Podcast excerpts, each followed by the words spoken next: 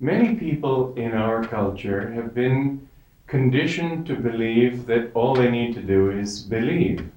Believe in good values, believe in God, uh, believe in themselves, and so on. But you know, belief is not a very strong word. We need something stronger than belief if we are really to uh, use our ideals to grow on, to grow with. An ideal is something that you have to live up to, otherwise, it's no longer an ideal, it's a present reality. And just to believe in goodness, for example, there are a lot of people who are uh, who believe in goodness without actually being good. That's why they say that the road of hell is paved with good intentions. And that reminds me of another saying, St. Otto of Cluny. I don't know who he was, but I always remember this quote by him. He said that the floors of hell are paved with the bald pates of clergymen. In other words, people who are dedicated to a religious life, but yet passively so, sort of insipidly so. Um, we've seen too many people in the name of God giving you the impression that all you have to do is be weak enough to be good. I remember one person who was being uh, praised by uh, someone else because he was so self controlled. And somebody said, Why, he ain't self controlled, he's just not got enough energy to sin. And uh, this teacher stopped a moment. He said, That's true. The thing is that we need energy not to sin, but to get, become better. And so, what I wanted to talk about today was the importance of not only having an ideal, that doesn't make you good, but affirming it and to impress on your minds that affirming a thing is not just something you do mentally, but you affirm a thing also by doing it.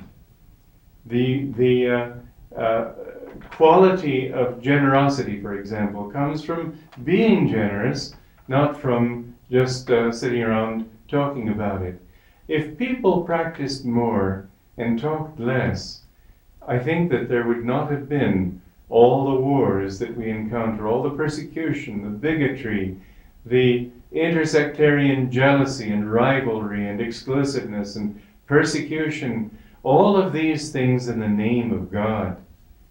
What we need to do is practice a little bit rather than talk a great deal. Now, affirmation is one of the ways of bringing your consciousness into attunement with an ideal. Very often, it's a matter of convincing your mind that you have it in you to be uh, either uh, uh, good in the sense of morally good or successful, capable in the sense of the work that you're trying to do and uh, uh, your form of service of humanity, uh, whatever it might be. Very often, what keeps us from being what we want to be is the constant hypnosis that we place upon our minds that we aren't and that we can't. Mind you, anything that any human being has ever done, you can do too. It may take you a while, it may take you a few incarnations, but you've got it in you because this is what humanity is capable of producing. And if one man is capable of producing it, then so are you, and so am I. And why is somebody like a Mozart born capable almost from the cradle of composing music? Well, to me, that's a good argument for reincarnation. That he had, he had acted in such a way as gradually to develop that quality until he finally uh, was able to manifest it, to attune himself to it perfectly. Whether or not you believe in reincarnation, much of what I'm saying must be relevant to your own understanding and uh, belief system. Let me tell you an interesting story. One time, my spiritual teacher, Paramahansa Yogananda, he ran a school in the state of Bihar in India. And he had commissioned a well known artist to do a painting of his spiritual teacher's spiritual teacher. The man's name was Lahiri Mahashaya.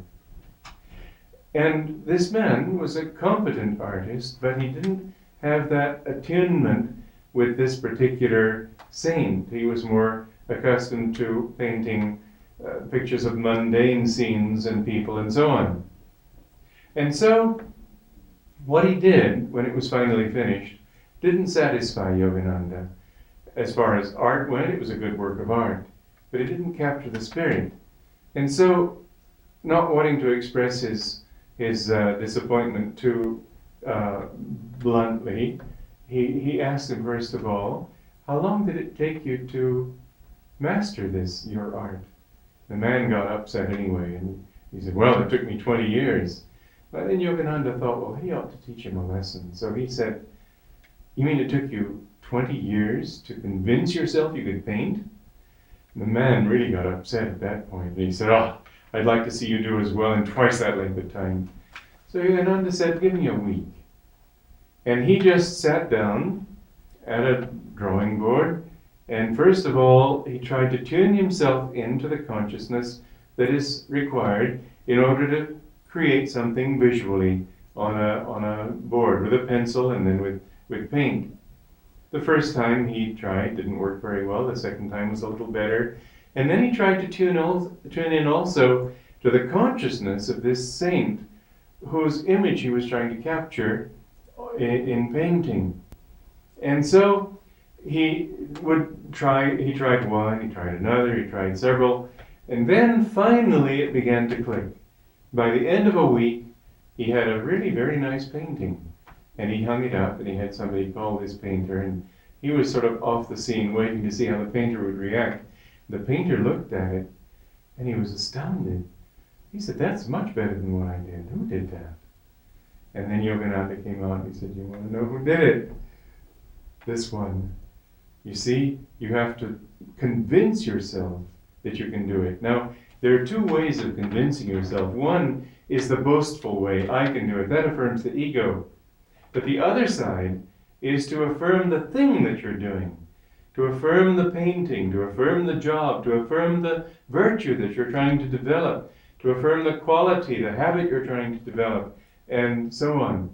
And you will find that if you can convince your mind, remember, this is something of which the human race is capable. Otherwise, no one would ever have done it. And if the human race is capable, then you can tune yourself into whatever it was that someone who did it did, and then suddenly you'll find it clicks and it can work. Don't worry if it doesn't work well the first time. I remember back when I was, oh, 20, 21. I used to smoke quite heavily, about a pack a day. That was back in the days when nobody said it was a wrong thing to do. Everybody knew it was, but nobody uh, brought it to the level of the Surgeon General warning you. And yet I sort of felt that there was something about it I didn't like. It left a nasty taste in my mouth. And I didn't like the idea of being bound by a habit uh, to which I was really uh, obliged to give in again and again. So I decided I'd give it up. Well, I've always remembered the words of Mark Twain when he said, Smoking is the easiest thing in the world to give up. I've done it a thousand times. And that's about the way it was with me. I quit for a few days, and then it would look so attractive when I uh, was after a meal and with my coffee at the end of the meal. I was accustomed to having a cigarette, and it was such a nice combination that I just would take another cigarette and I was smoking again regularly or at different times. And uh, so I would fail again and again and again. Now, here's the lesson that I learned that there are two ways of failure. One is to affirm, I failed. Every time you go back to smoking, your affirmation of failure is an affirmation of weakness. And what it does is hypnotize the mind that uh, you're, you're really a slave to this habit, and so you become more and more a slave to it. But fortunately, I took the opposite tack. And I said, well, I guess I blew it that time. I haven't yet succeeded. So you see, what I was affirming was eventual success, not failure, but keeping on, no matter how many times I failed, this was sort of like stepping stones to success. So that each time I failed, it was like, like an affirmation of at least potential success. Now, this went on for a year. Then I remember the interesting thing that happened. One evening, I suddenly knew I had reached the point where I didn't, I, I wouldn't ever smoke again.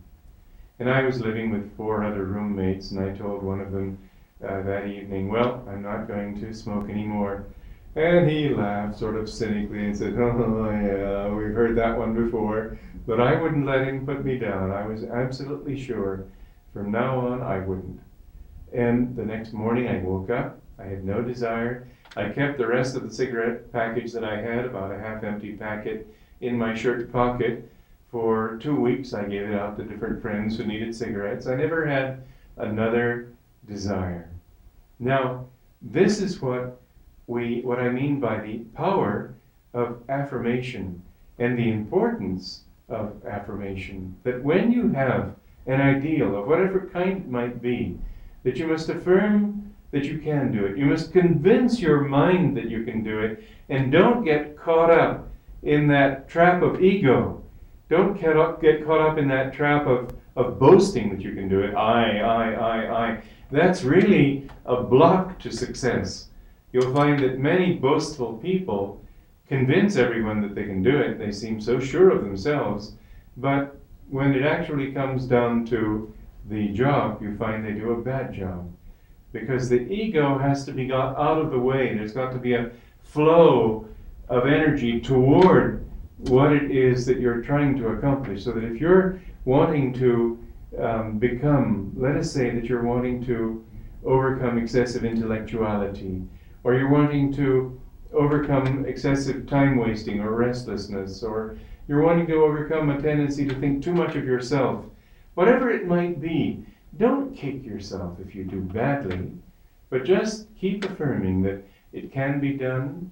Saints have, have uh, uh, been able to do it. Why shouldn't I be able to do it? You should never say, I'm no saint. You should always say, Well, I'm not yet a saint. I'm not yet successful. I'm not yet a good uh, singer or linguist or whatever it might be. But always keep in mind that you can accomplish in the end. Now, there's another aspect to it. When I went, when I had that that uh, well, I, uh, the packet of cigarettes I was talking about, what I meant to say was when I told my roommate um, in Charleston, South Carolina, it was that I wasn't going to smoke anymore.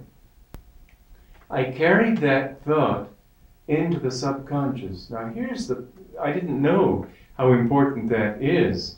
But I've discovered it since. And this is something that uh, my spiritual teacher, Paramhansa Yogananda, stressed that the subconscious is not a separate mind from your own. It's what is sort of the repository of all the impressions you've filtered and allowed to go into it.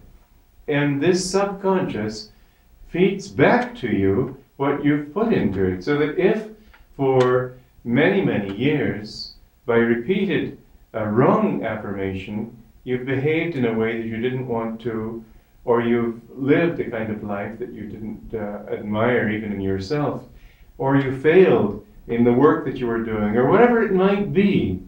Each time you allowed that thought to enter into the subconscious, that I'm no artist, or I'm no businessman, or I'm no public speaker, or I'm no this or that. We're all filled with complexes and hang ups, as they say, of various kinds.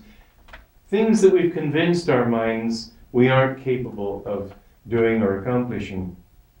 Now, in the subconscious, uh, it's hard to reach because it's, it's below our actual conscious level. But there is a way to reach the subconscious. There are ways, I should say. And one of the most important is to carry a thought into the subconscious when you fall asleep. That's what I did that evening. I was absolutely sure that I wouldn't smoke again. I also carried that thought into the subconscious so that the subconscious picked up on it and then gave me back the kind of feedback that I wanted from it.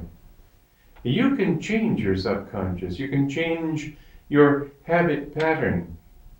One of the ways of doing so is to carry the new thought into the subconscious. Now, if you make that thought a verbal affirm- affirmation, don't don't make an affirmation a negative thing like I'm not sick or I'm not unhappy or I'm not unge- I'm not uh, ungenerous and so on. Uh, the the uh, um, the negative thought not isn't going to be strong, as strong as the the actual image of I'm ungenerous, I'm unkind, I'm unspiritual, I'm this, I'm that. And so a, a verbal formula needs to be stated in a positive way. I have a book that I wrote called Affirmations and Prayers, which is uh, there's one for every week of the year. And my idea uh, that I'm expressing, I can read to you, for example, an affirmation. This is one on truthfulness. The affirmation is whatever is simply is.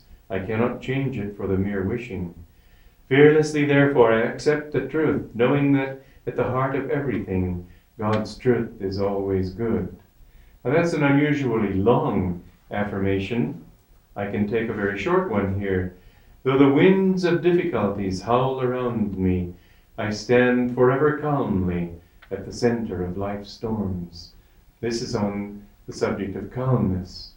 Yogananda wrote a book, Scientific Healing Affirmations, which is a great book filled with affirmations. But the essence of these formulae, these word formulae, is to make them essential, to make them rhythmic so that they enter more easily into the subconscious, to make them something that you can almost sing as you're repeating them, because by the repetition, that thought gets stronger and stronger and stronger.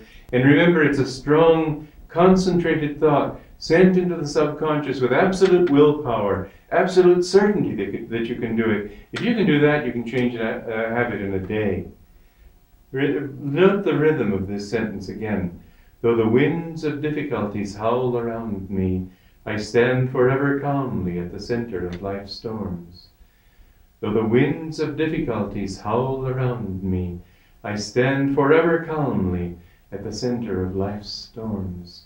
So you see, by repeating this again and again, first out loud to get your energy raised, then mentally, then quietly, then, then the, the first whisper, then quietly, then mentally, and then let it go into the subconscious so that your whole being resonates with this, but with this rhythm. It has to be a rhythm, not just words, if you want to make it most effective.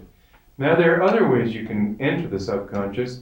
One is when you wake up in the morning, your subconscious is open.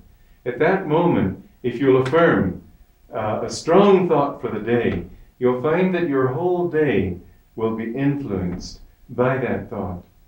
The way you go to sleep at night, the way you wake up in the morning, the most important thing to do of all is to sit still, calm your mind, go into meditation.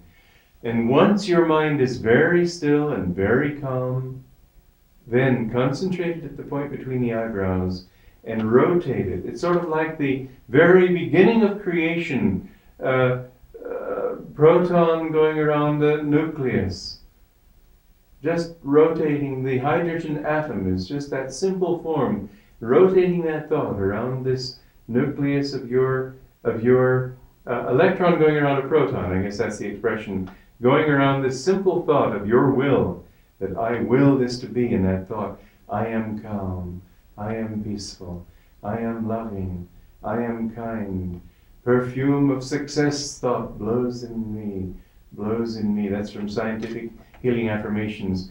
The more you do that in deep meditation, taking it consciously into your subconscious, the more you will find your whole system resonating with it. And then you will find that your ideals are no longer ideals, but a living, present reality for you.